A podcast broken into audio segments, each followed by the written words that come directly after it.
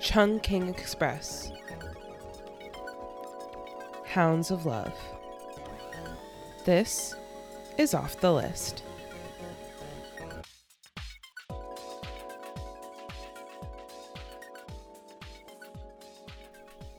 But then I was like, the acupuncturist does not want what I have right now. I'm leaving in 30 days max. This is not healthy. The acupuncturist does not want what I have right now. Name of our band. no, name of our first album. Our band is one more meme on Instagram. Our first album is the acupuncturist does not want what I have right now. exactly. And with that, welcome to uh. Off the List, the show where we talk about Ben's love life. And when we're not doing that, we're making lists. And it's just so chaotic. Both sides. Of um, movies and TV, you know, not TV, movies and 7 a.m. Oh my God. We make lists in this podcast of movies and music. Jesus Christ.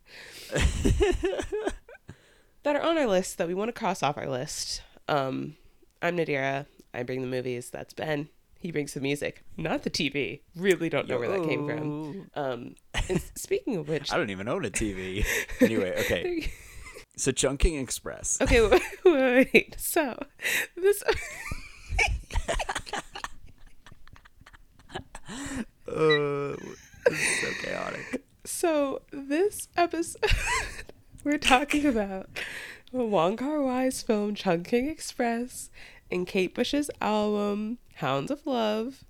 And we are starting with Wong Kar Wai's film Chungking Express. Um, was released in 1994. It was directed and written by the GOAT, Wong Kar Wai. Um, cinematography was done by Christopher Doyle and Andrew Lau, but Christopher Doyle is known for working with Wong Kar Wai, and the cinematography in this film is incredibly important, which is why I bring it up. It stars first Takeshi Kaneshiro and Brigitte Lin, and then in the second story, and you'll understand why I phrase it that way in a second. Tony Leung, the goat, and Faye Wong, the goat.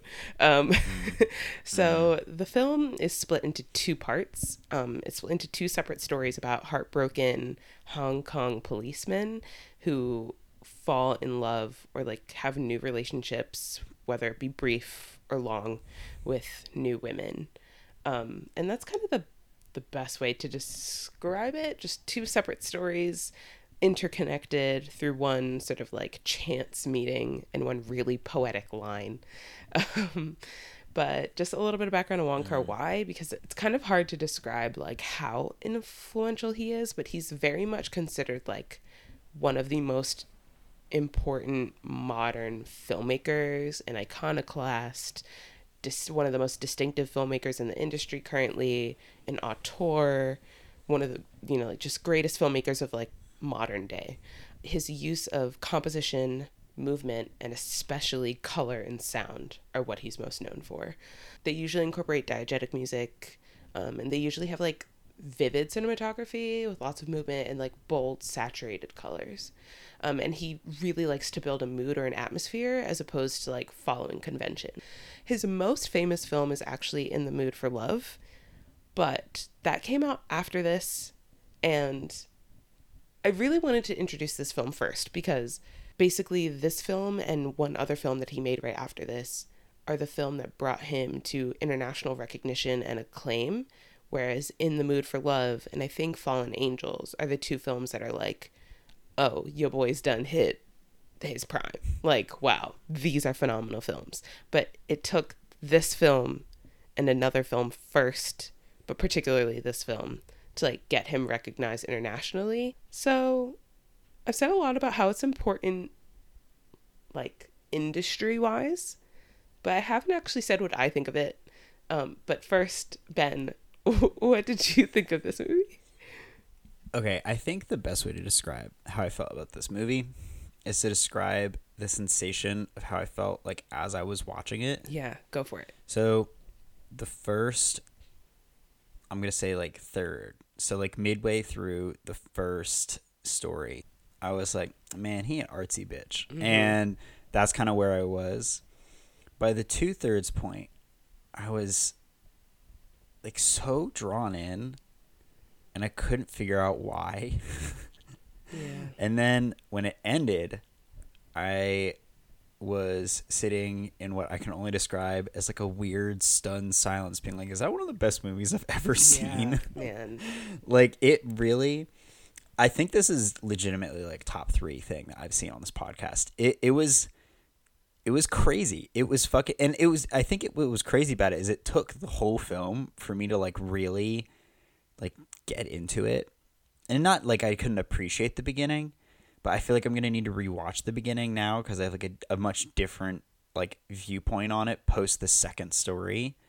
Um, Yeah. But this, it's just so, it's just so vivid, and he has such like deft writing about love and makes the characters do such. I don't know how else to phrase this other than like quirky but believable things. Human things. Yeah, Human mhm. things. Yeah. Yeah, like the in the first story where he's getting pineapples that always expire on the date at which he's like he's um his birthday is, but also he's expecting his ex girlfriend to reach out to him, and the way Which also that happens kind- to be her name. Like the the Mhm, sort of like all of the layers of how May is used in that first story is impeccable. Yes. And then in the second story, how she gets the key in order to break into his apartment, but just to clean it, like not to do anything like weird with it, but just to like clean it and get closer because she doesn't like know how to really make a move. Like, I'm sorry, but people fucking do that shit. It's crazy. Yeah, she she, but she also does a few weird things. Um, you know, like she rearranges the labels on the like sardines can, and you know, like which yeah. I, it, it's just funny. Like I think the whole point of it was to clean, but the whole point of it was like, if I can make your days varied enough. And if I can make this sort of like mundane experience interesting enough. If I can get you for a few minutes to just think, oh, that's weird. Am I crazy? Then you won't be thinking about her. Like that's the mm-hmm. that's the actual point. And that is so heartbreaking.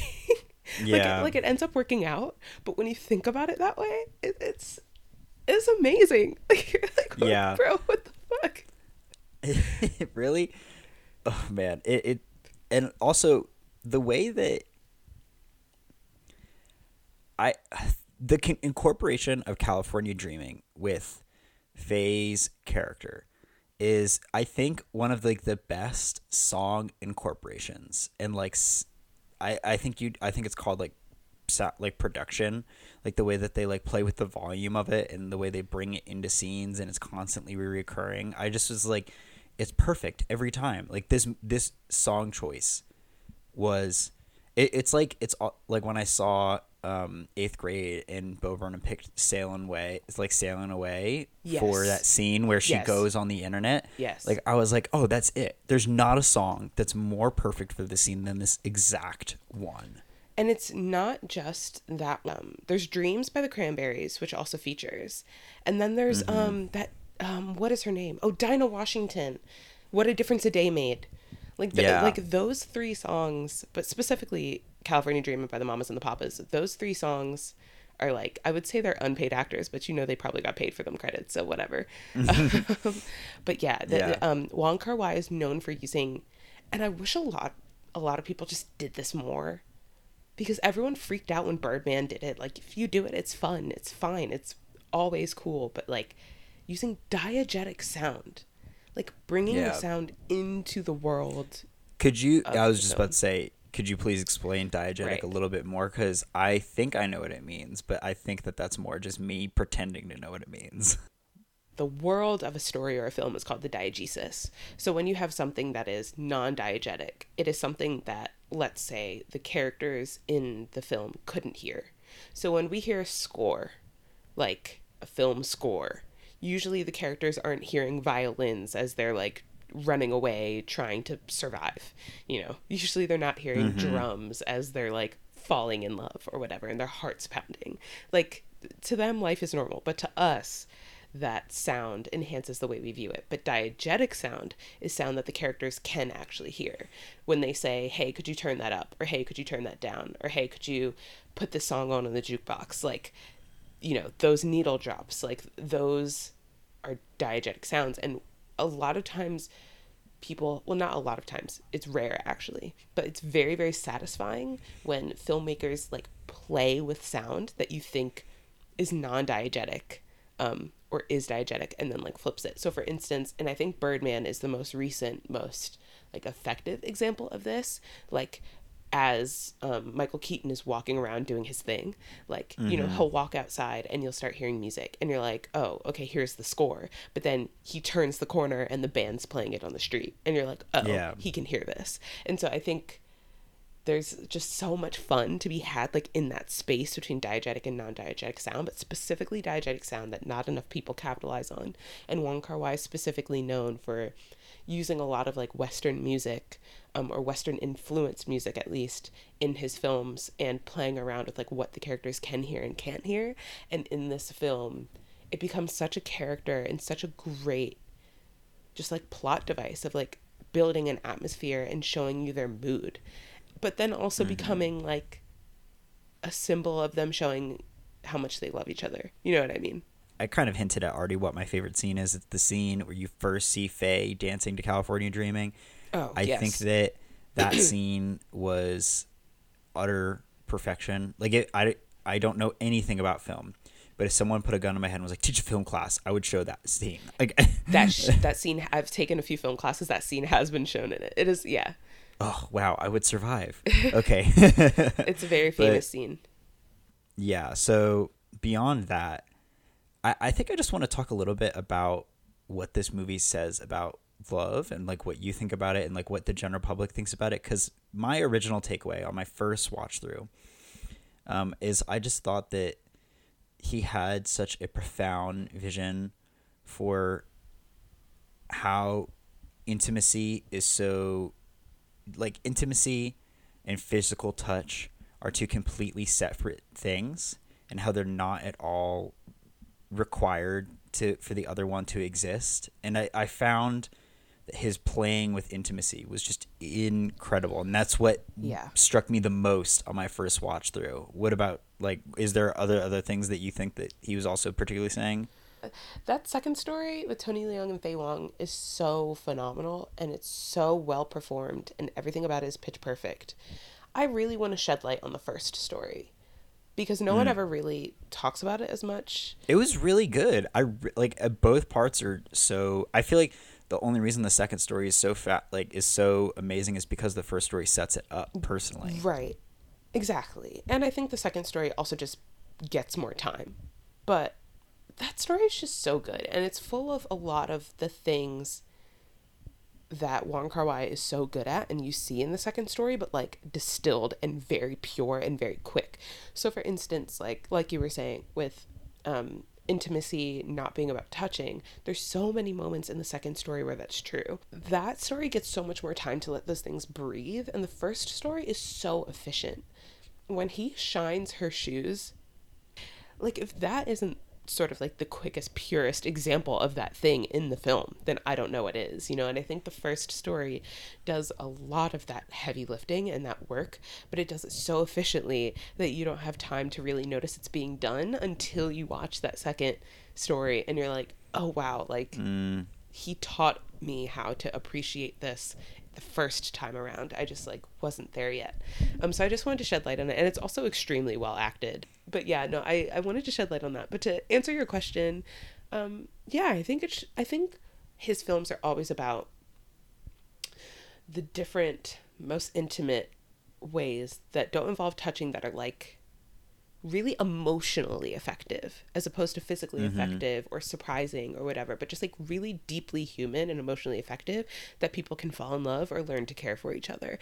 For instance, when the um in the second story when the cop walks up and Faye Wong's working the snack table and then all the staff leave so they could have a moment mm-hmm. by themselves, like is really them caring for her, you know? So it's like yeah. all around even though it's not just between the the two main characters and it, it's like in every little small detail, like when the snack bar owner is um trying to get the first guy and he like keeps setting him up and he's like, you know, you should like we have this new girl like you should meet her before someone else does and it's like a whole it's like everyone's caring for each other in small ways in this film and it's not just between the protagonists but of course those are the two you pay attention to the most but it's just so good and i love it so much and it's really hard to explain just how effective it is without having seen it like he really does build a mood and an atmosphere and he really does key into just like the the weirdest but at the same time most relatable parts of humanity. Yeah, it because I feel kind of crazy like describing how much some of the scenes affected me. Where Yeah. like I'll talk about like the scene where like um at the night after he sign, shines the shoes, where she takes the time to wish him a happy birthday, that in from a distance. Like that is that broke me in the weirdest way. Like it, it and they never see each other again. Like the story makes it seem like that is the only time that they ever had anything is that weird night in the hotel. But and and again they didn't even touch. He Yeah. essentially he he cha- he downed some chef salads while she just slept. Yeah. and um then the next day you know she's a, essentially a drug smuggler. Like she has no need or desire to do anything with this guy who i'm sure she's just thankful like didn't rape her. Yeah. and she goes out of her way to wish him a happy birthday for it i don't know. It, it- see i even sound crazy like describing how impactful it is when you just kind of have to watch it and let him set it up for you. Because when you it happens in the movie it truly does feel like one of the most like intimate things i've ever seen in a movie period I can't understate the importance of the way the camera is working in these films and the way like the colors are saturated and colors working in these films. Like I, I really can't understate it. it. It's so important to building these moods and to emphasizing these moments. Um, and it's it's just like, ugh, it's all so good, and I can't wait to introduce more of his films. By the way, this film was only made in six weeks, and that second story he wrote in one day. that's so insane i like my brain is like a hard time processing that Let's move on. move on. But there's only one appropriate way to introduce this. Oh my god, yeah.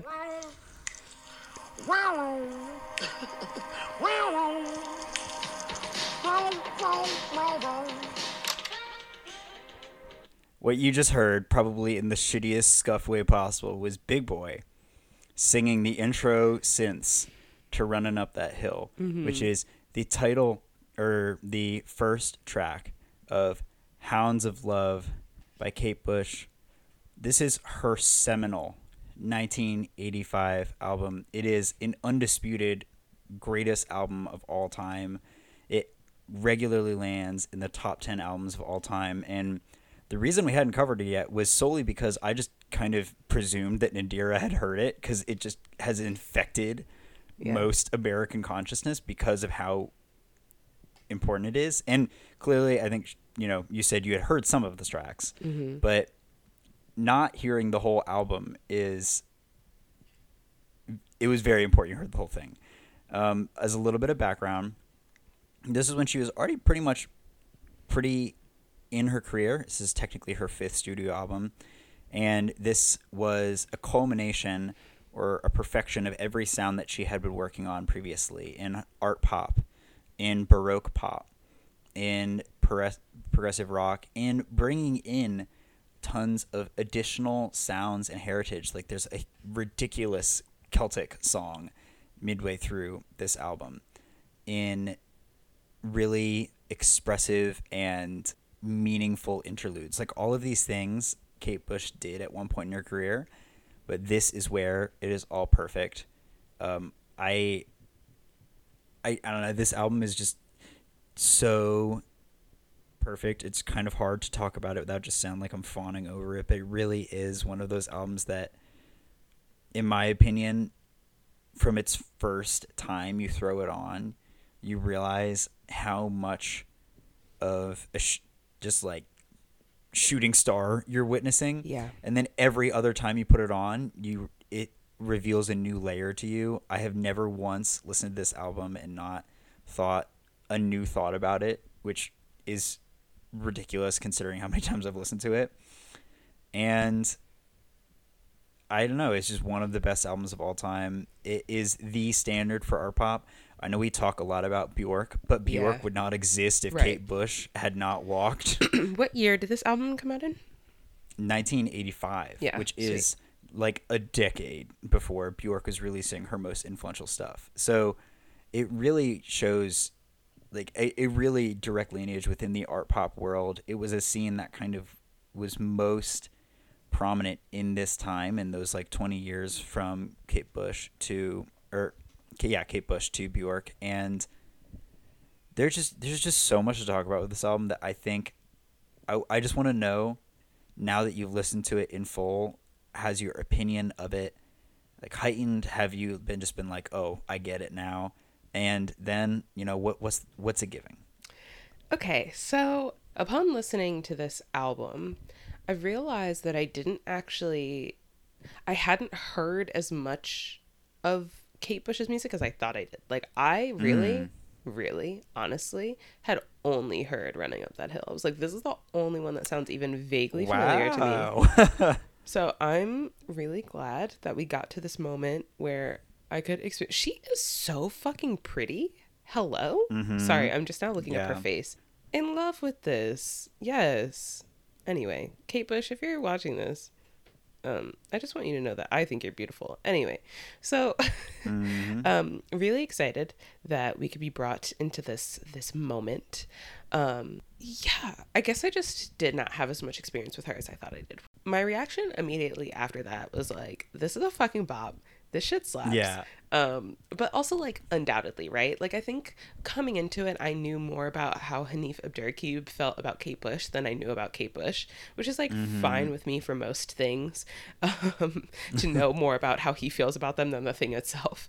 Um, He's a trustworthy source. yes, definitely, absolutely. Um, and I, it, it was just really fun to like know that, and then to watch it. I don't know, come in to like full experience for me. Um, but no, this album is really great.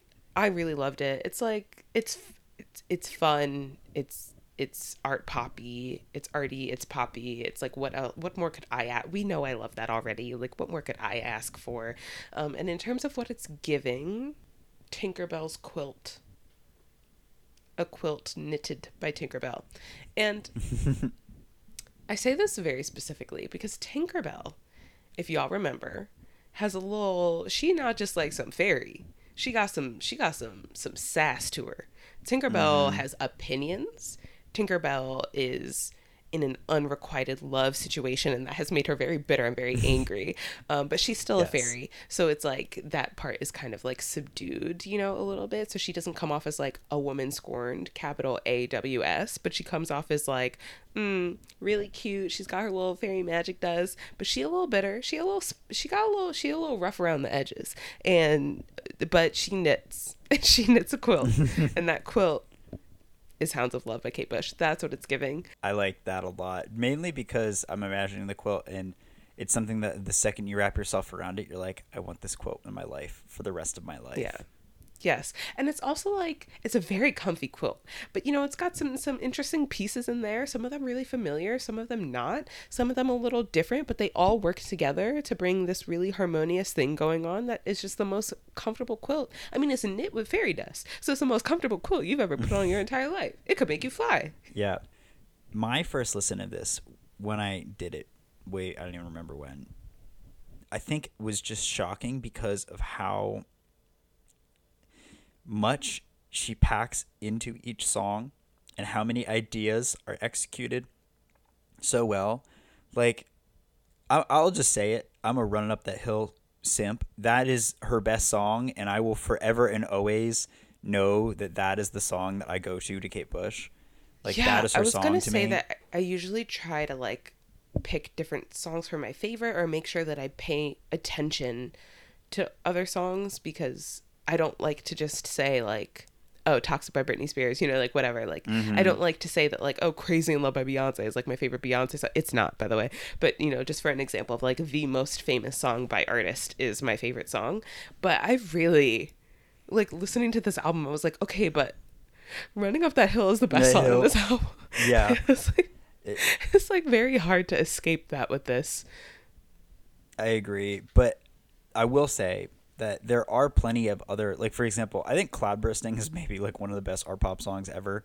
Like it just in terms of how it executes every idea so perfectly, the strings, her voice, the like weird, weird. This is another really important thing to know is that the album before this one, Kate Bush, that was the first album where she took over the production reins on her own music. Hmm. And everyone was like, "What is the mixing on this thing? It's so weird and like off kilter." And it, it the album was good, but then on this one, Kate really understood everything that she was trying to do with her mixing. She really like everything came into fruition with her ability to mix her project. So the mixing is really really precise but also really bizarre mm. where sometimes the backing instruments come in so loud and they really hit you and there are examples of that all across most of the time it's just a synth that she just really likes and cloudbusting is a really good example because you have these beautiful like string passages that are lifting up her voice and then there's this like bizarre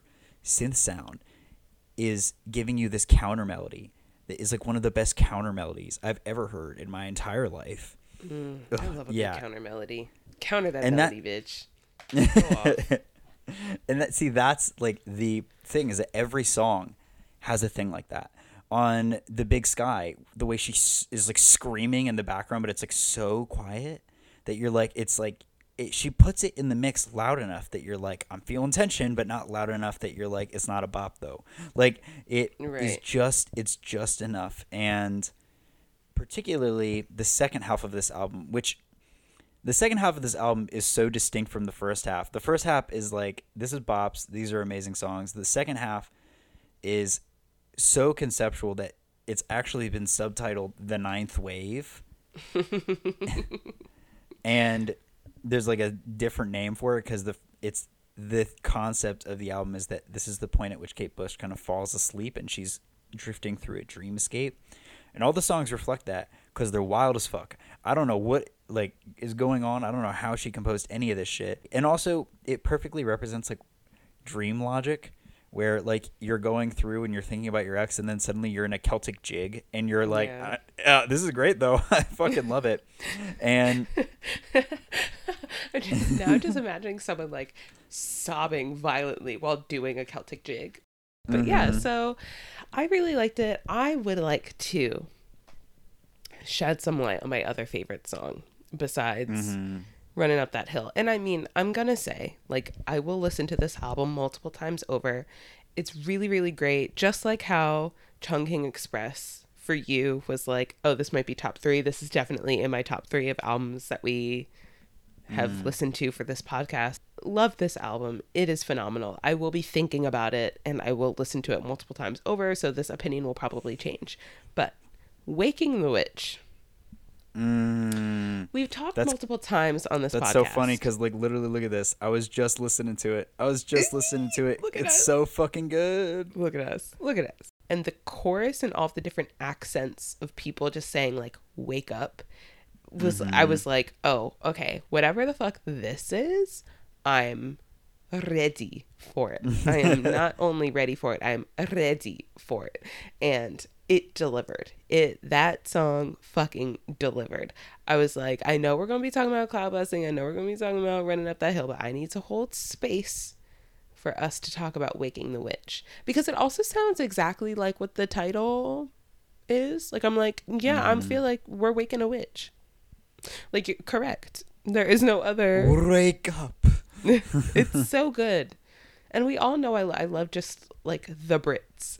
So it's nice to hear not American voices sometimes because you know how like when British people sing, oftentimes they sound, they like develop this American affect to their like dialect or to their like vowel sounds, which is uh, partially sometimes it's just easier to sing that way and sometimes I think it's just like what's standard so people default without really thinking about it. Um but it was really nice to like be like, "Ah, yes, she's not American." Musically, it makes it like instrumentally, of course, like the composition, she's not American, but like she has a whole Celtic jig as you mentioned, but like making that part present and like forefronted for just a hot minute it was just so refreshing.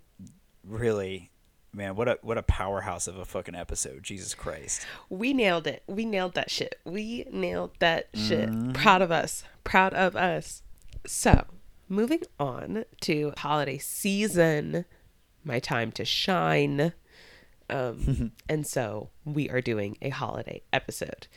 The film that we will be watching is the great, and no, I'm not kidding, Paddington, about Paddington Bear. Oh, finally, we're watching Paddington. Realistically, Yes. I would prefer to actually show you Paddington 2, but you got to see Paddington one first. And then you and I can just watch Paddington 2 just for shits and Okay. gigs. Um, Cool. but I fucking love that movie. So does the rest of the world, and we'll talk about that.